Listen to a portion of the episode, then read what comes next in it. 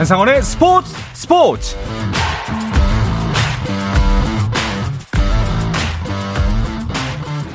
스포츠가 있는 저녁 어떠신가요? 아나운서 한상원입니다.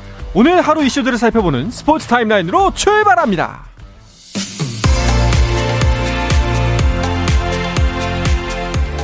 2022 항저우 아시안게임 남자 축구대표팀이 30분 후인 9시부터 우즈베키스탄과 준결승전을 치릅니다. 우즈베키스탄은 고비마다 우리를 힘겹게 했던 팀인데요. 매서운 역습을 막아내는 게 관건이라는 전망입니다.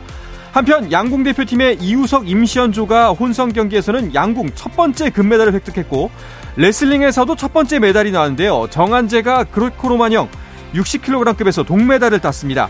높이뛰기 우상혁 선수도 금메달에 도전하고 있는데요. 이 소식들 잠시 후에 항저우 현지에서 자세하게 전해드립니다.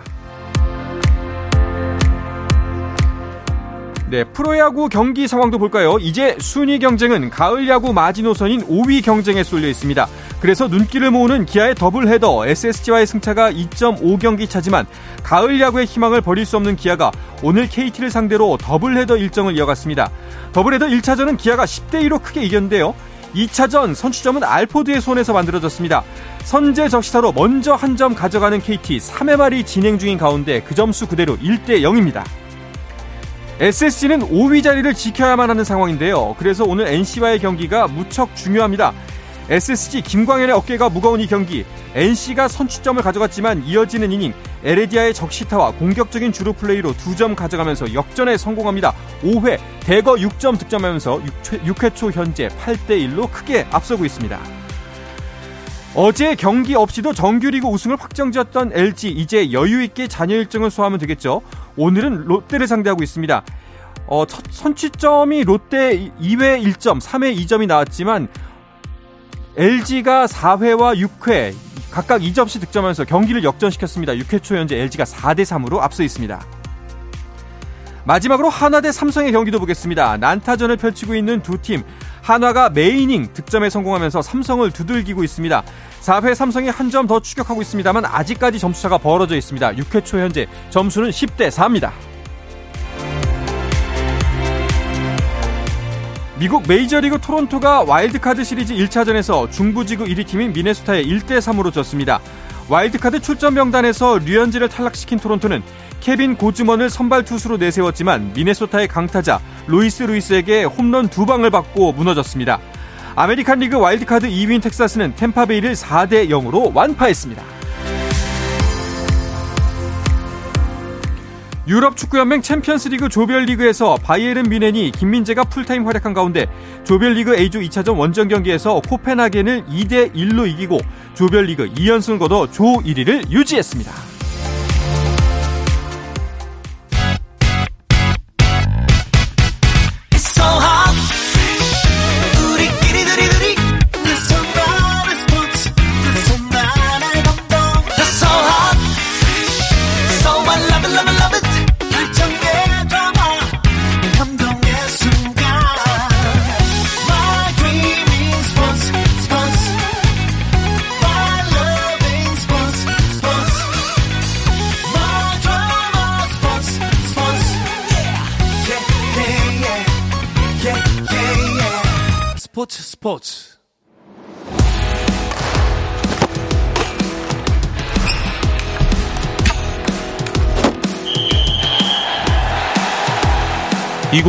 항저우 아시안 게임 리포트 여기는 항저우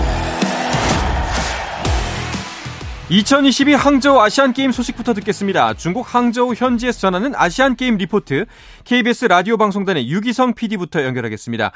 자, 유기성 PD 높이뛰기 경기 취재하고 계시죠? 네, 높이뛰기 경기장 육상 경기장에 있는 유기성 PD입니다. 네. 자, 우리 우상혁 선수가 출전을 하는데요. 현재 어디까지 경기가 진행됐나요? 네, 우상혁 선수 방 조금 전에 7시 20분쯤에요. 네, 첫 번째 점프 2m 19의 높이 1차 시기에 가볍게 성공했습니다. 어, 우상혁 선수 가볍게 성공한 다음에 지금은 이제 뭐 누웠다, 앉았다, 뭐 이렇게 기다리고 예, 기다리고 있는 중이고요. 다른 네. 선수들 높이가 좀 올라와야 우상혁 선수 차례가 오기 때문에 네. 아무래도 이제 보온을 위해서 좀 편하게 쉬고 있는 상황입니다. 그리고 방금 전에 최진우 선수가 예, 조금 2m 10, 2m 15까지는 뛰었는데 2m 19를 아직은 넘지 못하고 있고요. 네. 또 이제 강력한 경쟁자이자 세계 챔피언 뭐 최고의 선수죠. 카타르의 바심 선수도 2m 19 여유 있게 성공했습니다. 아마도 이제 2m 23 높이가 될 때부터 본격적인 메달 경쟁이 이루어질 것 같고요. 지금 이곳 육상 경기장은 사실 높이 뛰기만 하고 있는 게 아니라요. 가운데서는 창 던지기를 하고 있고 저 멀리선 세단 뛰기를 하고 있고 네. 중간 중간에 트랙에서 계속 달리기도 이어지고 있거든요. 그래서 굉장히 정신이 없는데도 또 재밌게 음. 어, 여러 가지 경기를 즐길 수 있는 매력이 좀 있습니다. 네. 자, 어제 바로 이 경기장에서 우리나라에서 37년 만에 남자 400m 계주 메달이 나온 거죠? 네, 어젯밤이었죠. 이정태, 김구경, 이재성, 고승환 이렇게 4명의 선수가 연이어 뛴 우리나라 남자 개주팀 38초 74라는 한국 타이 기록으로 동메달을 목에 걸었습니다. 역사를 쓴 건데요. 어, 37년 만에 말씀하신 대로 한국 육상 개주에서 메달을 저희가 획득을 한 거고요. 1986년 서울 아시안 게임 이후로 처음입니다. 아. 그동안 이 단거리 우리가 사실 단거리 종목이 그렇게 강하진 않잖아요. 네. 뭐 일본, 중국은 강자고 또 최근에 이제 태국, 인도네시아 등에도 밀렸었는데 어 정말 기적 같은 일 어떻게 보면 이제 노력의 결실을 맺혔다고 볼 수 있고요. 무엇보다 감동인 건 아무래도 김구경 선수 때문일 것 같습니다. 김구경 선수 이름은 아마 많이들 들어보셨을 거예요. 16년째 이 달리기에서 국가대표 선수 맡고 있고요. 또 우리나라 100m 한국 기록 보유자입니다. 10초 07 가지고 있는데요. 이 김구경 선수가 그동안 사실 외롭고 이제 고독한 길을 걸어온 느낌이 강했는데 이 마지막 아시안 게임에서 동료들과 함께 뜻깊은 메달을 따서 너무 저도 개인적으로 기쁩니다. 또 같이 뛴 이정태 선수가 사실은 이 우상혁 선수랑 초중고 동창이에요. 어. 그래서 우상혁 선수랑 굉장히 친하거든요. 네. 그 예선 때도 예선 마치고 우상혁 선수가 이제 높이뛰기 대기하고 있을 때 이정태 선수 뛰는 걸 보면서 박수도 쳐주고 또 정태 잘했으면 좋겠다 이런 얘기도 많이 건넸는데요. 우리 육상도 이제 수영의 황금 세대가 열듯이 이제 금빛 세대가 열리기를 저희가 좀 바라는 마음으로 오늘 밤 또 남은 육상 경기 저희가 응원을 했으면 좋겠습니다. 그러니까요. 제가 입사했을 당시 십수년 전에 김구경 선수가 그때도 대한민국 국가대표였거든요. 그렇죠. 정말 오랫동안 들어왔죠. 야, 정말 그 사실 근데 어떻게 보면 선수 생활의 막바지를 갖고 있을 텐데 이 마지막 메달일지도 모를 이 메달이 특히나 단체전에서 동료와 함께 만들었다는 게 또 새로운 네. 세대에게 메달을 넘겨줬다는 느낌이 들어서 굉장히 또 감동적입니다. 네, 다음 대회 기대해봐도 좋을 것 같습니다. 그렇습니다. 자, 그리고 남자 허들 110m 결선에서는 공동 금메달이 나왔다고요? 네, 지난 2일이었죠. 이 경기장에서 정말 특이한 광경, 육상 경기에서 정말 보기 쉽지 않은 광경이었는데요. 네. 육상 종목은 보통 이제 소수점 둘째 자리까지 공식 기록이 인정이 됩니다. 하지만 이제 그 둘째 자리까지 같으면 이제 셋째 자리까지 보게 되어 있는데 그 셋째 자리까지 보는 일이 발생을 한 겁니다. 어, 일본의 다카야마 순야 선수와 쿠웨이트의 야쿠브 아류야 선수가 13초 409 그러니까 셋째 자리까지 완전히 똑같이 동시에 들어온 거예요. 네. 네, 정말 신기한 일이죠. 네. 이두 선수의 공식 기록은요, 13.41이 됐고요. 조직에는 이제 고심 끝에 두 선수 모두에게 금메달을 줬습니다.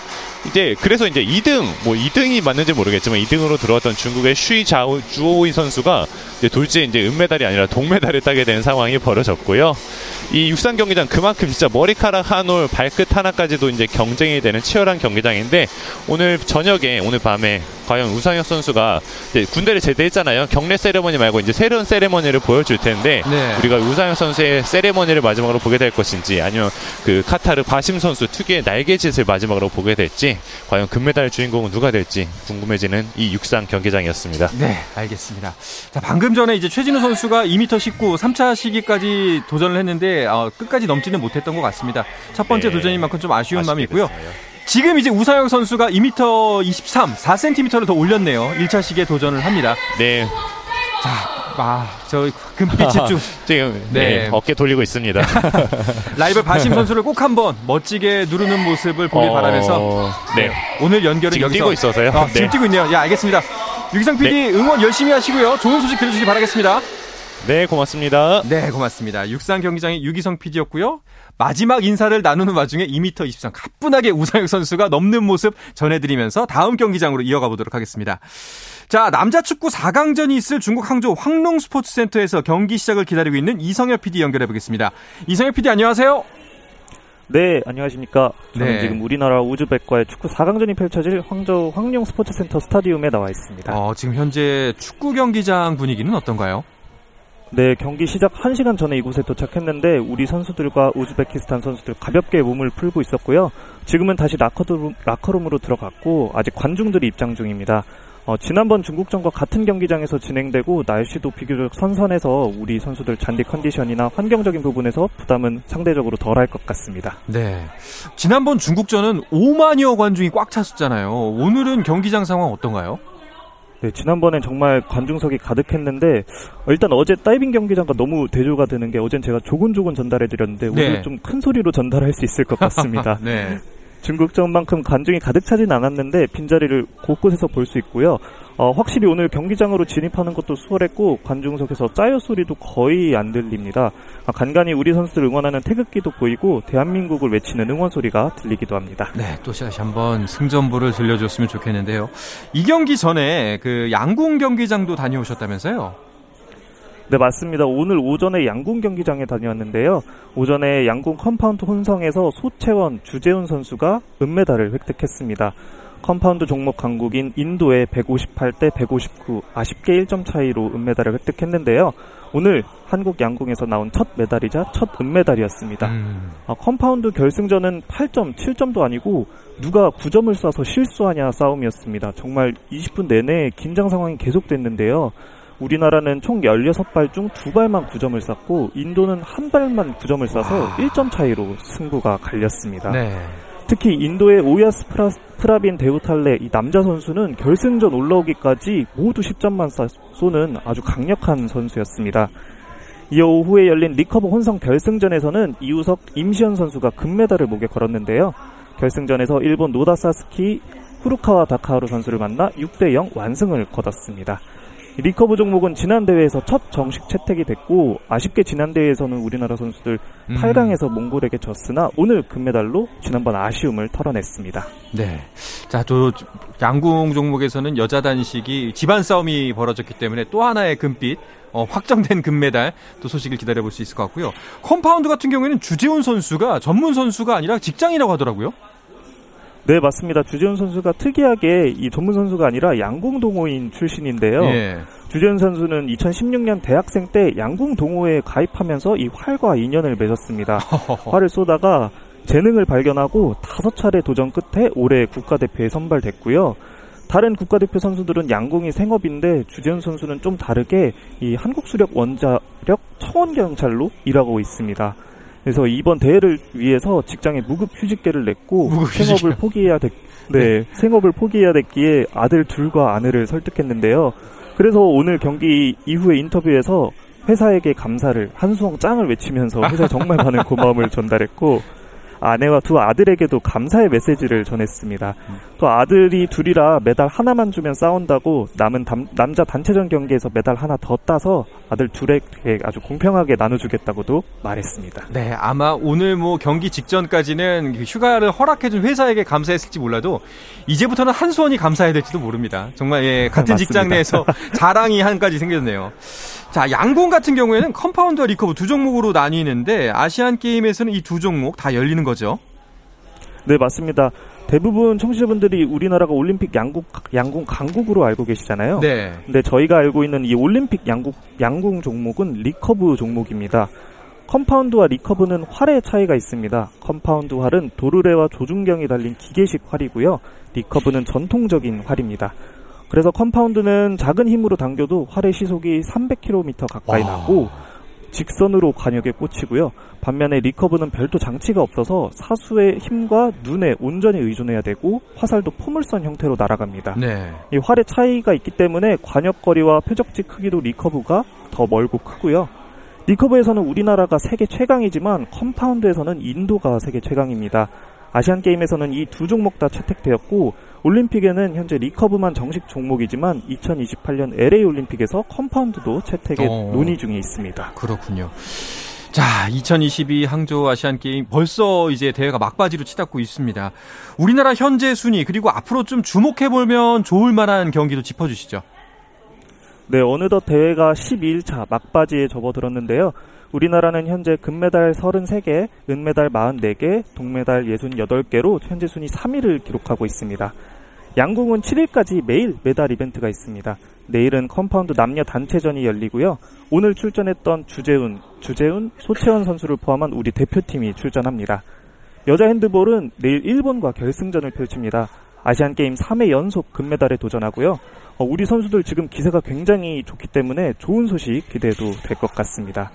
내일 역도 여자 76kg에서는 급에서는 우리나라 김수현 선수가 출전하는데요. 장미란 선수 이후 13년 만에 아시안게임 역도 금메달리스트 탄생을 기대해 볼 수 있을 것 같습니다.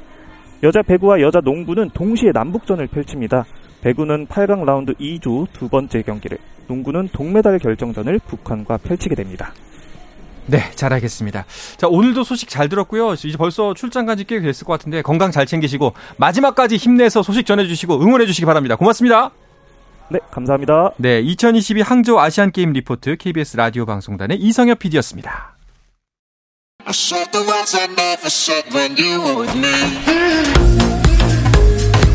국내 유일 스포츠 매거진 라디오 한상원의 스포츠 스포츠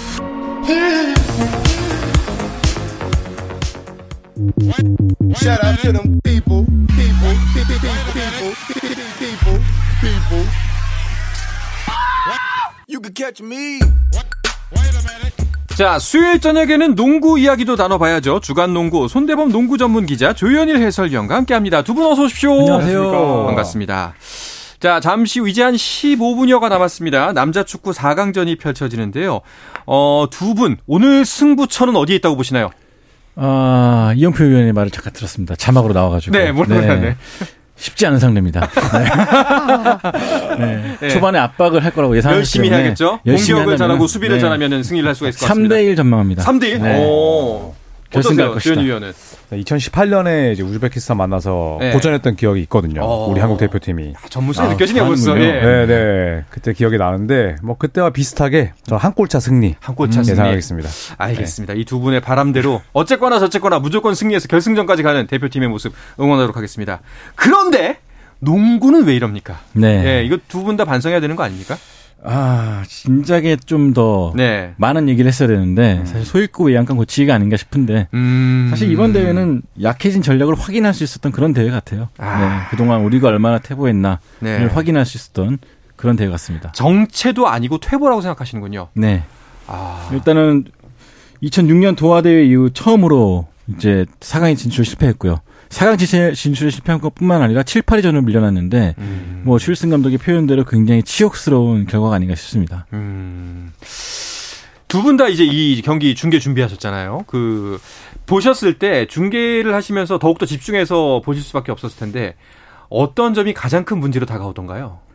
뭐 사실 이제 많은 언론도 지적했고 뭐 팬분들도 아시겠지만 이제 현대 농구의 흐름과 이제 거꾸로 가는 농구를 하고 있는 점. 음. 네, 그런데 어, 그런 사실들을 이제 선수들은 깨달을 수 있을지 몰라도 사실 뭐 수장이나 혹은 이제 에, 뭐 농구를 이끌어가는 이 어르신들이 모른다면 네. 선수들이 플로어에서 할 수 있는 일이 없거든요. 음. 네, 그래서 창의성이 없고 또 현대 농구의 추세와 전혀 동떨어진 농구를 했다는 점에서 어떻게 보면 또 예견된 그런 참사가 아니었나 싶은 생각도 듭니다. 음. 어떠셨어요, 손대범 위원은?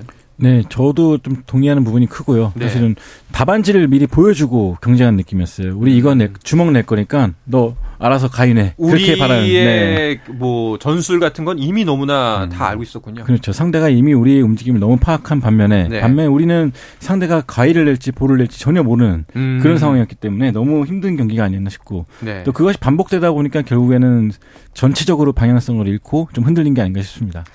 아, 너무 속이 상합니다. 게다가 그 일본 맞붙었던 중국 팀 같은 경우에 최정예도 아니었다면서요.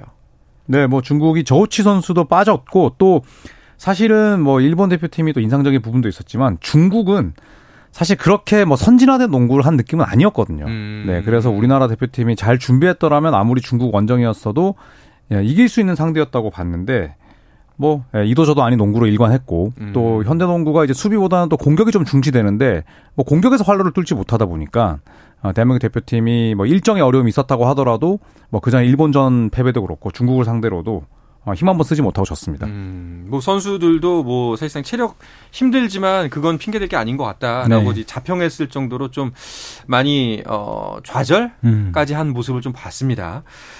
해설하면서도 이러면 참 기운 빠지잖아요. 그렇죠. 마지막까지 정말 네. 오랜만에 이제 3, 4에서 농구를 또 크게 틀어줬는데 음. 이럴 때 잘했으면 좋았을 텐데 좀 아쉽기도 하고 일단 승패를 떠나서 또 선수들 보면서 안쓰럽기도 하고 음, 그랬습니다. 이게 보면 그또 지난해 7월에 있었던 아시아컵에서는 우리가 이겼었는데 그 1년 사이에 뭐가 뭐가 달라졌을까요? 이렇게?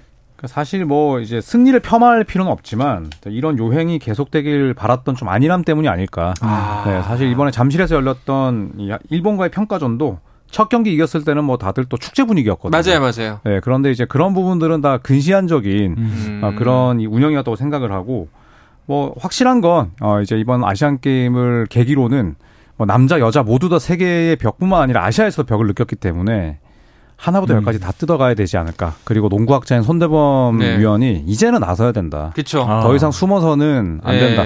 네, 혼자서 잘 살면 안 그러니까 된다. 결국 숨어 있던 손대범 위원 잘못이군요. 나와야 됩니다. 네, 제가 좀더 네. 옥수를 내야겠네요. 여태까지 뭐 했는지. 네. 네, 이렇게 이 지경이 되도록. 아, 열심히 하겠습니다. 알겠습니다. 사실 우리가 좀 농으로 네. 좀 이제 좀 가- 그 감싸 안았습니다만 확실히 이번에 결과는 결과니까요. 잘 받아들이고 네. 좀 다시 한번 재점 검하는 정말 심각한 계기가 됐으면 하는 바람입니다.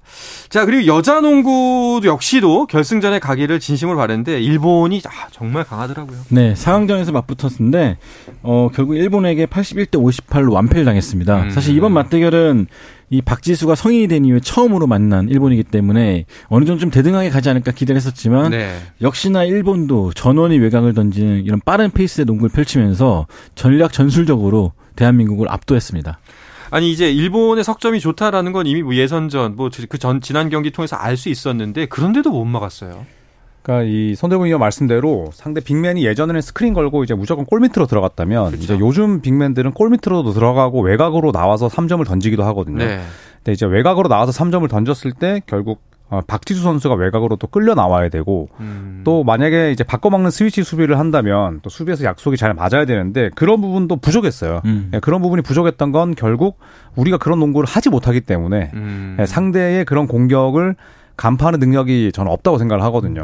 어제 한일전 여자 농구를 보신 분들은 정말 큰 좌절을 느꼈을 거예요. 아, 답답하더라고요. 네, 예. 완전히 음. 하나부터 열까지 다 졌습니다. 그러니까 정말, 좋은 네. 전력으로 일본과 한국이 붙었던 것이 이렇게 온 국민한테 보여준 적이 없었잖아요. 네. 네, 그러다 보니까 더 많은 좌절감을 느낀 것 같습니다. 정말 손쉽게 점수 내주고 너무너무 힘겹게 공격 음. 성공해도 그 득점에 성공 실패하고 실패하고 답답했습니다만 그런데 어 박지수 선수의 분투는 어 눈물겨웠어요. 맞습니다. 네. 바로 네. 앞에 있었으면 저는 기립박수를 보내지 않았을까 싶을 네. 정도로 온 혼신의 힘을 다 불태우면서 최고의 활약을 보여줬고요. 마지막까지 포기하지 않는 그런 승부욕도 대단했던 것 같습니다. 더군다나 이제 좀 그 많이 정신적으로도 힘들었고 육체적으로도 음. 힘들었던 과정을 이겨내고서 다시 음. 돌아와 온 무대에서 이런 모습을 보여줘서 더욱더 감동적이었던 것 같습니다. 그래도 희망을 볼 수 있는 것 같아요. 예, 박지수 선수 같은 선수가 있으니까 앞으로 잘 한다면 좀 더 좋은 결과 기대할 수가 있겠죠. 네. 자, 그러면 여자 농구는 어 동메달 결정적으로 갈 텐데 남북 대결로 가네요. 네, 조별 예선에서 붙어서 이 한국 대표팀이 승리를 따냈었죠. 네. 자, 하지만 초반에 10대 21로 밀리기도 했었는데 에, 북한에는 2m 5cm의 박진아라는 선수가 있습니다. 어. 이 박지수 선수 아주 어, 이제 호적수를 이룰 만한 그런 빅맨인데 에, 어떻게든 뭐 금메달은 놓치게 됐습니다만 내일 오후 5시 에, 북한과의 대결에서 꼭 승리를 해서 어, 동메달을 땄으면 좋겠습니다. 네. 자, 뭐 이제 뭐 소잃고 외양간 고친다는 말씀하시긴 하셨지만 그래도 고치긴 고쳐야죠. 네. 마지막으로 쓴소리 한마디만 한다면 뭐가 좋을 것 같으세요? 이제는 핑계가 없으니까 음. 현실을 받아들이고 네. 어떻게 개혁을 할지 네. 진짜 완전히 뜯어고칠 생각을 해야 될 것 같습니다. 알겠습니다. 다시 한번 한국 농구 비상하는 계기가 되길 바랍니다. 자, 분위기를 바꿔서 NBA 이야기를 해볼 텐데요. 아, 드디어 종료가 됐습니다. 주간 릴라드. 시리즈가 네. 끝이 났어요. 네, 릴라드 본인이 가고 싶어 했던 마이애미가 아니라 아, 밀워키 벅스로 가게 됐습니다. 음. 삼각 트레이드를 통해서 릴라드가 아, 야니스 아데토쿤보와 한솥밥을 먹게 됐고요. 또 포틀랜드는 릴라드를 내보내는 대가로 또 많은 자산들을 얻어오면서 네. 뭐 서로 얻을 만큼 얻었다. 예, 윈윈 트레이드다라는 평가를 받았습니다. 네. 자, 과연 릴라드와 아데토쿤보의 이 조합은 어떨지도 굉장히 궁금하고요. 하든 같은 경우에는 현재 소식이 어떤가요? 네, 일단 미디어데이 현장에 나타나지 않아가지고 네. 더 말이 증폭됐던 하든인데 네. 일단은 그래도 트레이닝 캠프에 합류할 것으로 보입니다. 음. 일단 그 참여하지 않을 경우에 나중에 또 본인이 불이익을 받거든요. 자 그러다 보니까 필라델피아 트레이닝 캠프에 합류할 것 같은데 그렇다고 해서 트레이니 트레이드 요청이 처리된 건 아니거든요. 음. 앞으로 이 드라마가 좀 계속될 것 같습니다.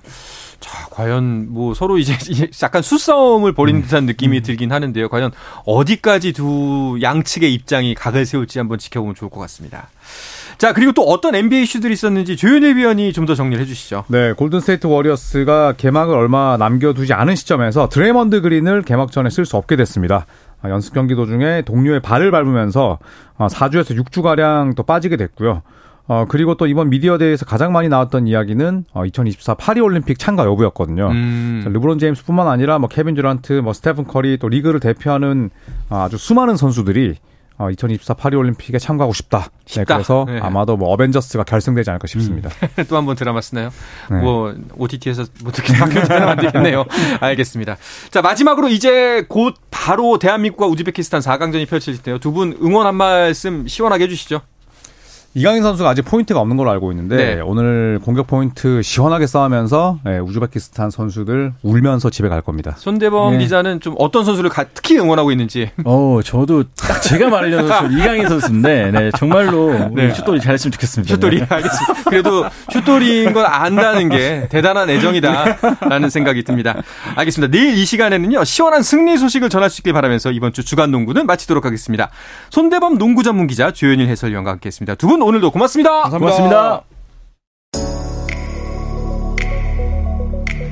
자 내일도 저녁 8시 30분에 뵙겠습니다. 한상원의 스포츠 스포츠.